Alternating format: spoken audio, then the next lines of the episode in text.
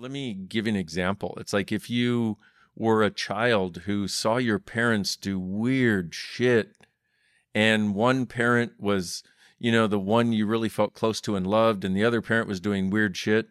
A lot of times you'd try to defend the parent that you felt the closest to.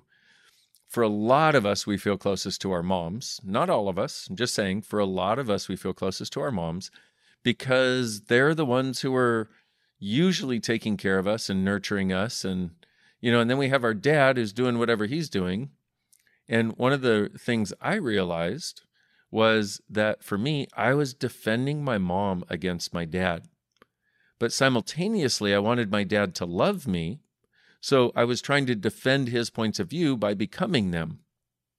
So my whole life i grew up defending my mom trying to protect my mom from my dad and his uncaring ways and his Lothario ways.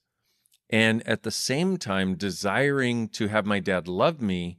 So I tried to adopt his points of view and defend that I was like him too. Dude, talk about a recipe for stuck. So look at this for a moment. Which of your parents did you feel the closest to? Which of them did you feel like they got you? And have you ever tried to defend them against the other parent energetically. And you can see this if, you know, being a little kid, it's like the only thing you're aware of is energy. You don't really know the concepts and the constructs. You just know that I feel close to this person. This person hurts based on what this other person has done. And at the same time, this other person is my parent and I want them to love me too.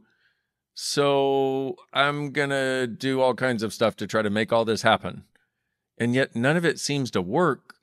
And the weird part is when we do something and it doesn't seem to work, or maybe it seemed to work one time, we hold on to it forever.